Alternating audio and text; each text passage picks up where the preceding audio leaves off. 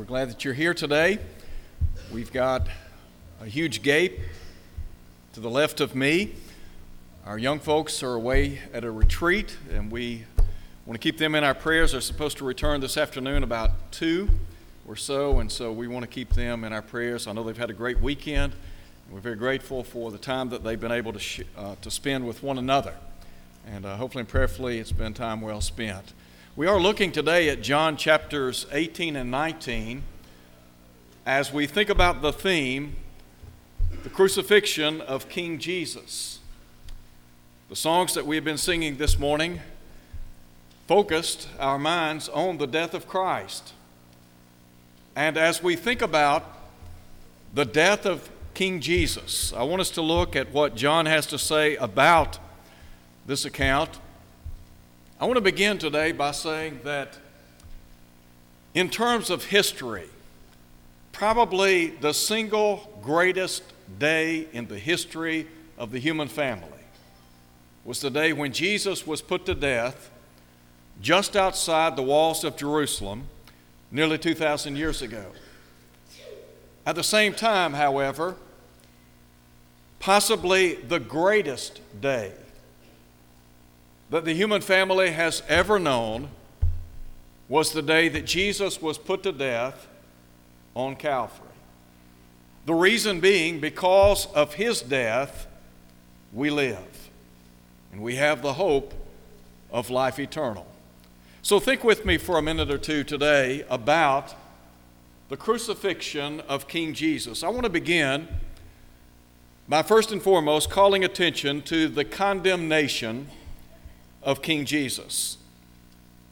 And I want to begin our study today by talking about the crowd before Jesus because John tells us that there were a number of people that had the opportunity to stand in the presence of Jesus during his trial and then later at his crucifixion. We begin with the ruler, that being Pontius Pilate. In chapter 18, in verse 33, John said that Pilate entered the praetorium and called Jesus and asked him a question Are you the king of the Jews? And the Bible says that Jesus responded by saying, Are you speaking for yourself on this?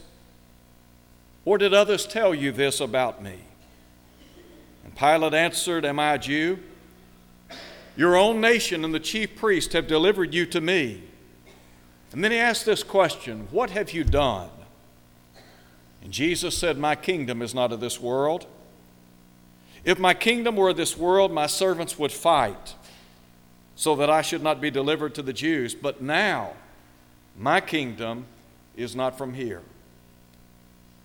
Pilate then asked again, are you a king? And Jesus answered, You say rightly that I'm a king. For this cause I was born, for this cause I have come into the world, that I should bear witness to the truth.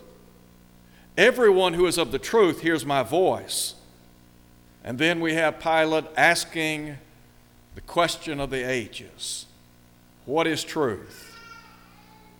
And the Bible says, when he had said this, he went out again to the Jews. And what's interesting to me is that three times Pontius Pilate makes the statement, I find no fault in him at all.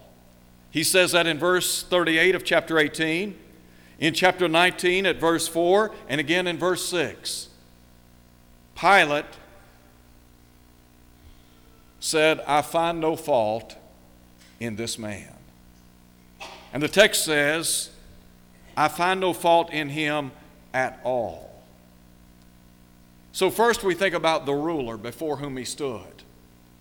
And then, of course, in chapter 19, we're reminded of the Romans, the officers that were present on this occasion. And of course, the Jews used the Roman people to carry out the execution of Jesus.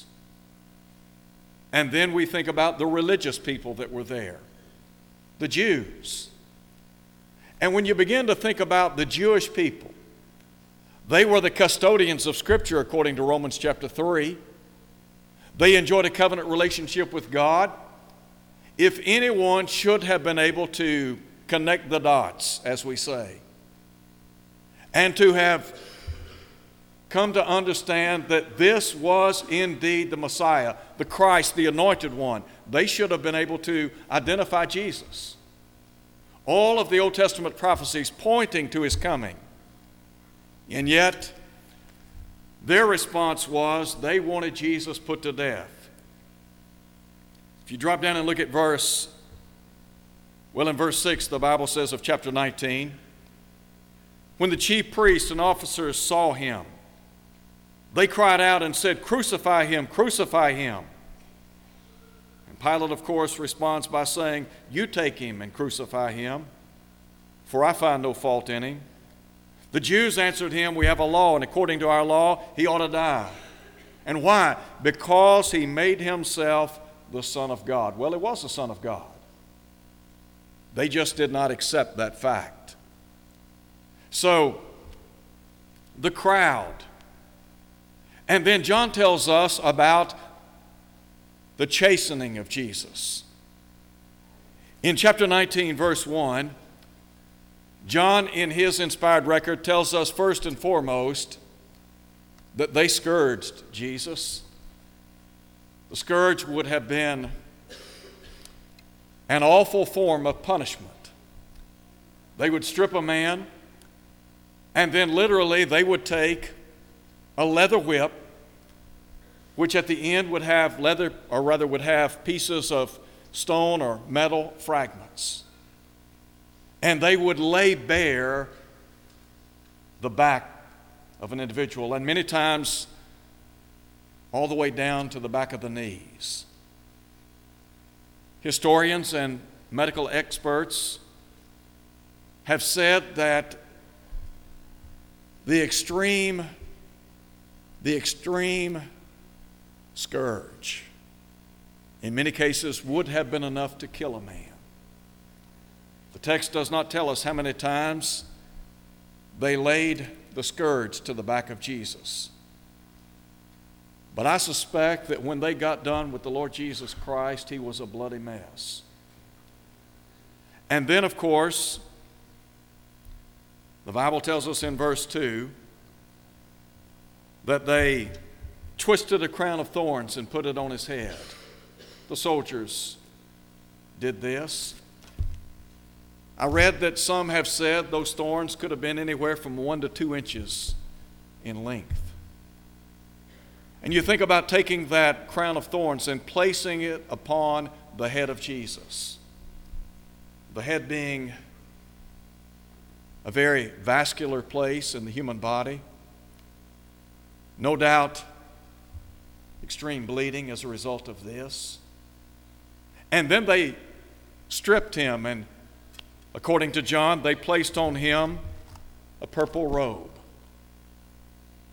And the Bible says they struck him. Look at verse 3. They said, Hail, King of the Jews! And then they struck him with their hands. Which leads me to talk about their contempt of Jesus. And there are really three things here that stand out. These people were cruel, they were calloused and they were cold, indifferent. Imagine, if you can, the cruelty of scourging this man. Pilate has already indicated this man, this man is innocent. Do you remember when Jesus was on the cross? And the text tells us that Initially, both thieves blasphemed Jesus. Over a period of time, however, one of the thieves began to soften. And he said to the other thief, This man has done nothing amiss. These people were cruel beyond words, calloused the Jewish people, the people that had seen Jesus, and no doubt you think about all the miracles that he performed. The things that Jesus did were not done in a corner. Many, many people knew about it. Wherever Jesus went, multitudes, great crowds followed him, didn't they? They had seen the miracles, and then you think about they heard his message time and again. And yet they rejected him, and as they said, We have a law. And according to our law, he ought to die. Why? Because he made himself the Son of God. Do you remember Jesus asked on one occasion, Who do men say that I, the Son of Man, am? And there were a lot of opinions in that day and time. Some said, Well, you're John the Baptist. Others, Jeremiah. And then there were those who said, Elijah or one of the prophets.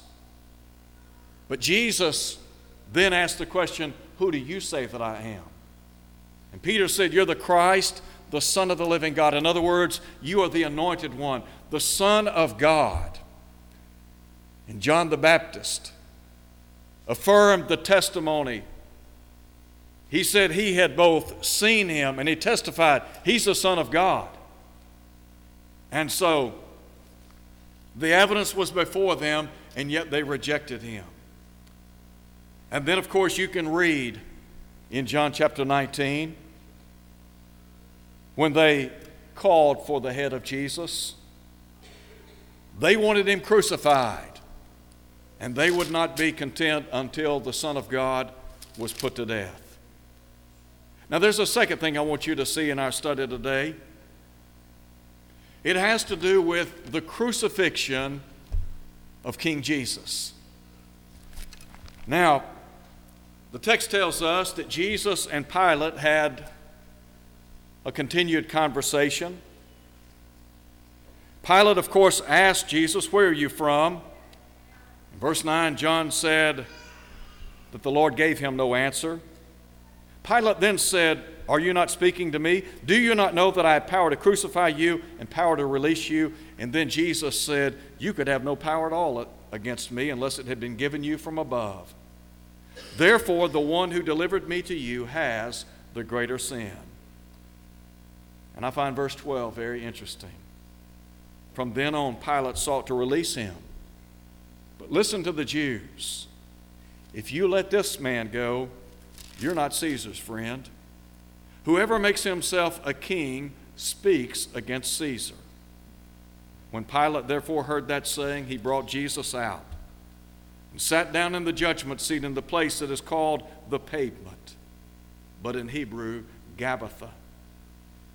Now was the preparation day of the Passover, and about the sixth hour, early in the morning. And he said to the Jews, Behold, your king. But they cried out, Away with him! Away with him! Crucify him! Pilate said to them, Shall I crucify your king? And then, almost incredul- incredulously, the chief priest answered and said, We have no king but Caesar. Can you imagine that? As bad as they hated the Romans, they would say, We have no king but Caesar. And so in verse 16, John said that Pilate delivered him to them to be crucified. So they took Jesus and led him away. And now we talk about the place where they crucified the Lord. In verse 17, and he, bearing his cross, went out to a place. Let me just pause here for a minute. After the ordeal of the trial, and it was a mockery, Pilate gave the people their wish. Jesus could be put to death. So Jesus would have borne the crossbeam. Some have said that it could have weighed up to 125 pounds. Jesus was a man, I believe, of great strength. He had been a carpenter, spent much of his time outdoors. He would have been a very strong individual, physically speaking. And yet, you think about the enormity of the weight that was placed upon his shoulders. Matthew tells us as they came out, they compelled a man by the name of Simon from Cyrene to bear the cross. Jesus fell beneath the weight of the cross. Well, why was that? Well, think about it. Here is a man that has been beaten, as we would say, to a pulp. Possible dehydration, the loss of blood. He's been up all night. He's been slapped and beaten and ridiculed and mocked. And so here is Jesus as he begins to make his way to Golgotha, the place of a skull. Luke tells us when they came to the place called Calvary, there they crucified him. Just outside the walls of Jerusalem, nearly 2,000 years ago, they lifted high the Son of God. Note, if you would, what is said in verse 18. It was at Golgotha, Golgotha that they crucified him. That was the place. What about the people who were crucified with the Lord? John said there were two others with him. The other gospel narratives indicate that these two men were thieves, malefactors. They had been guilty of crimes and now they were paying the price for their crimes. Do you remember Solomon many years ago said, The way of the transgressor is hard? These men had violated the laws of the land. And on that basis, they were suffering what we would call capital punishment. They were being crucified. The Persians were a, were a people who were said to have invented crucifixion by death. The Romans, however, took it. The Persians used crucifixion, they were the ones who originated it. The Grecians, they too were people known to have crucified individuals. And then the Romans took it, and as we would say, they perfected it to an art. They wanted to see somebody die in agony. And so they got their wish when it came to Jesus.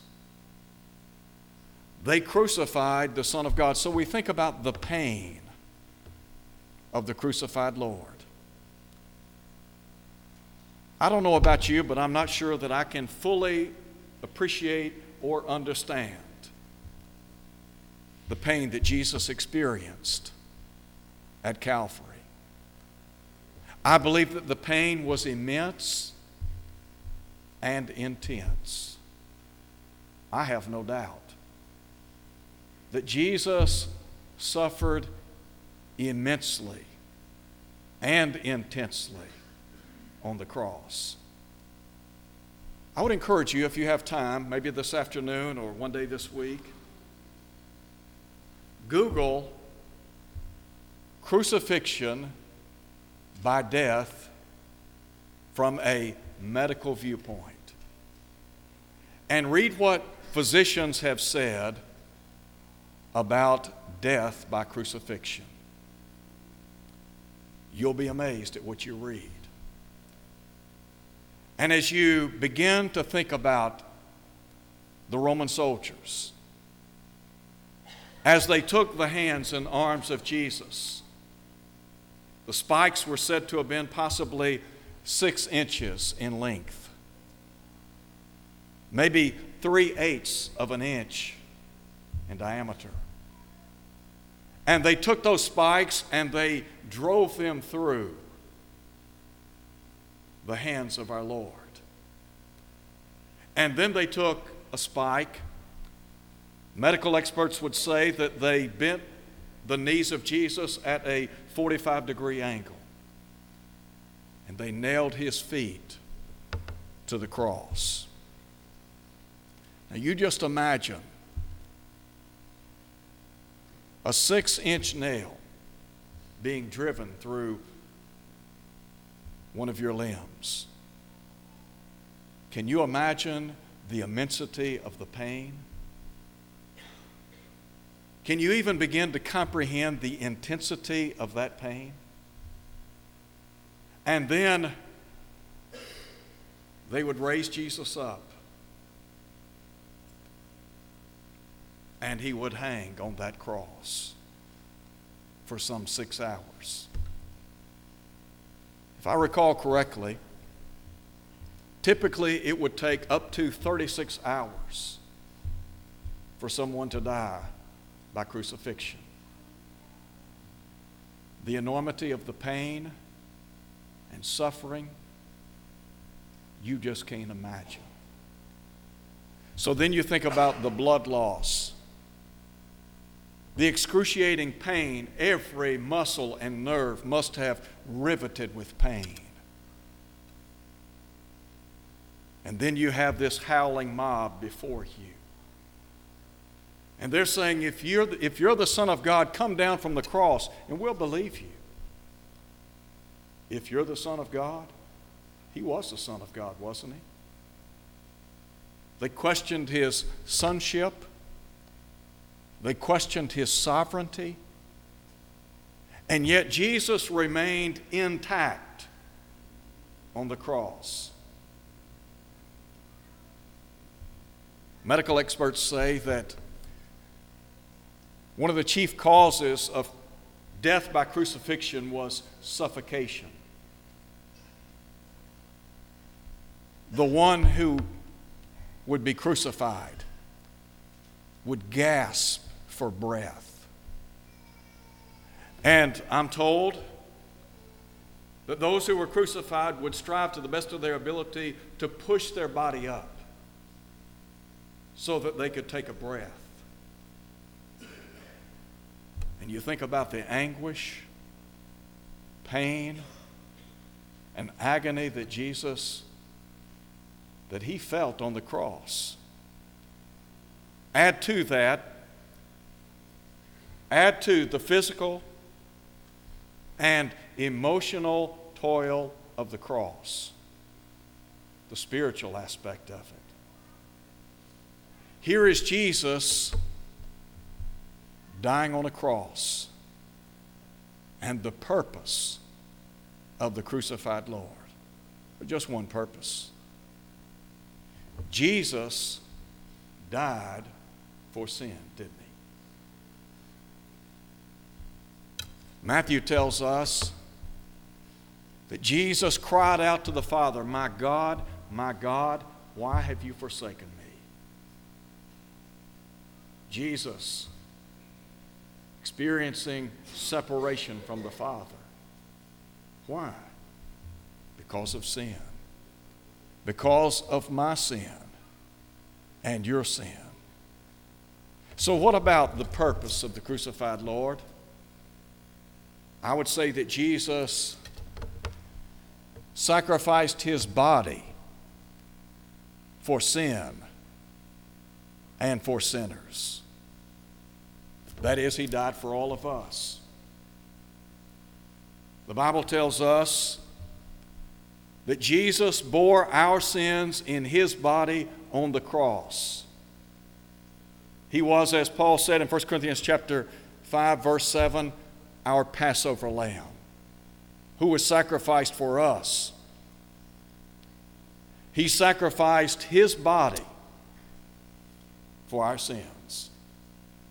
As we partook of the Lord's Supper this morning, you remember the night before he was crucified, Jesus instituted the Lord's Supper. And he said, This is my body which is given for you. This do in remembrance of me. And then I think about Jesus sacrificing his blood for sin and for sinners. You see, Peter said that we have been redeemed not by corruptible things, but by the precious blood of Christ as of a lamb without spot and without blemish. John, in his narration of the death of Jesus, talks about the blood in verse 34. Jesus redeemed us by his blood. And let me tell you what, we could not be saved were it not for the blood of Christ. The Hebrew writer said in chapter 9, verse 22 without the shedding of blood, there is no remission.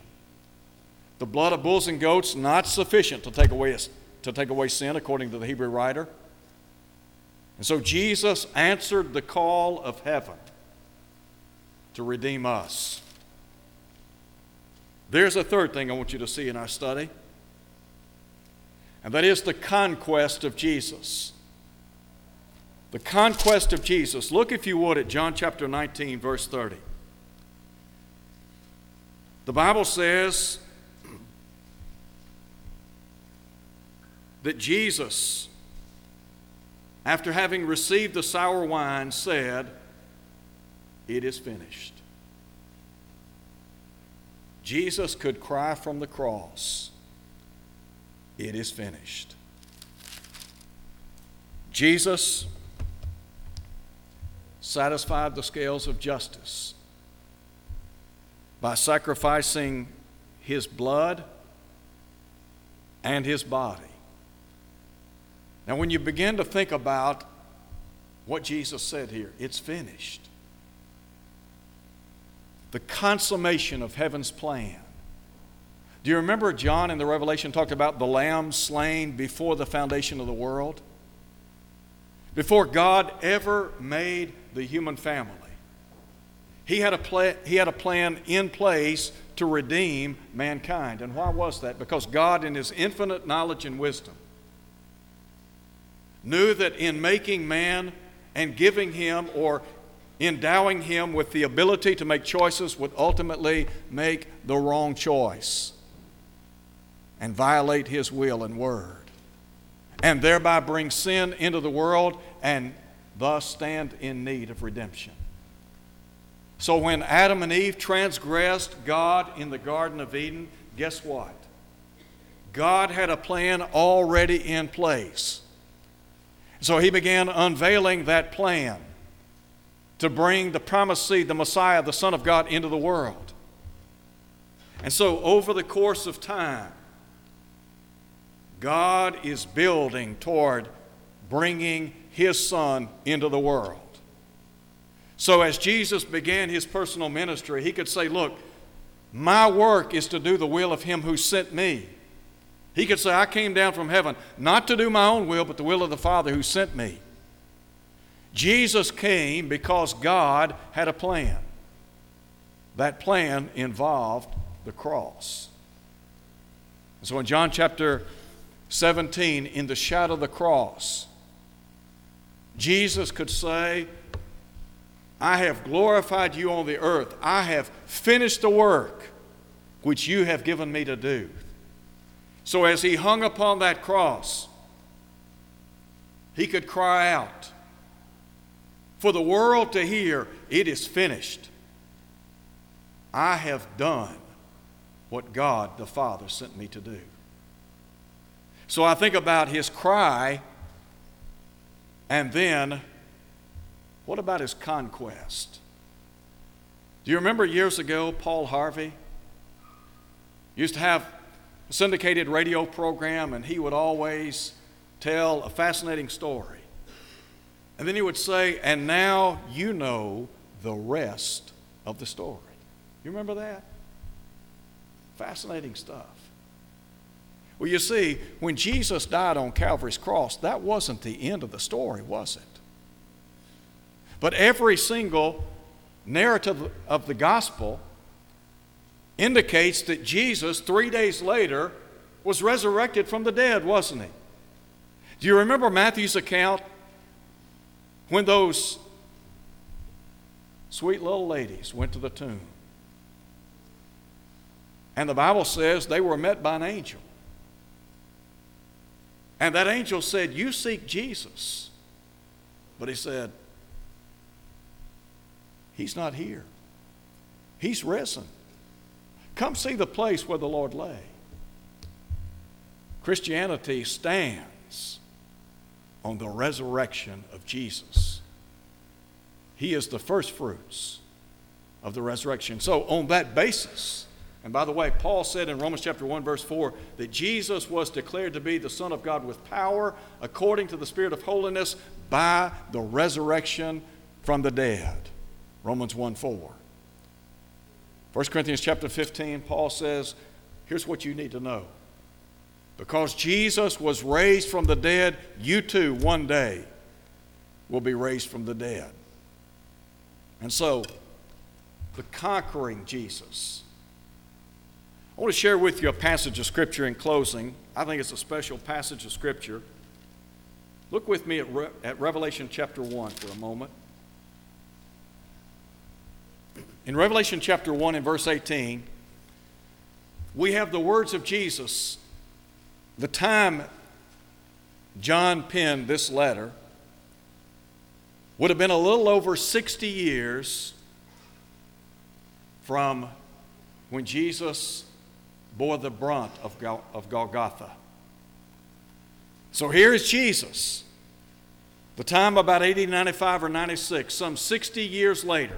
And here's what Jesus said I am he who lives and was dead. And he said, Behold, I am alive forevermore. He said, Amen. And I have the keys of Hades and death. That's the Jesus we serve, isn't it? And so,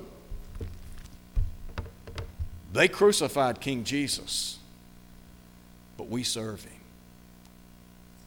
We're blessed to be his people.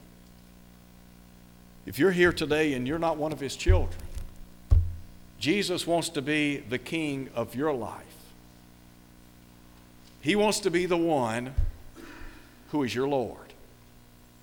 So, what would you need to do to become one of his children? Well, just do what they did. What they did in the first century was believe that Jesus was everything that he said he was, that is, the Son of God.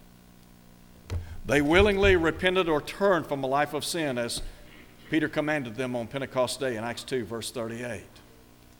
They were baptized or immersed in water so that they might enjoy the washing away of all sins. And as you think about that baptism in water, it is a picture of a death and a resurrection, isn't it? We die to sin, we rise to walk in newness of life, and then we live faithfully. Because we know that by living for the Lord day in, day out, good times, bad times, we know one day the Lord will bestow on us the crown of life, Revelation 2:10. We want to be with him in heaven. So if you're here today and you're not one of his children, I want to encourage you to come to Christ. Come to him today. If you're here today and for whatever reason your life's not what it ought to be and you need the prayers of the church, we'd be happy to pray with you and for you. With the understanding that God has the ability and the willingness to forgive all sins, 1 John 1 9. Won't you come as we stand and sing?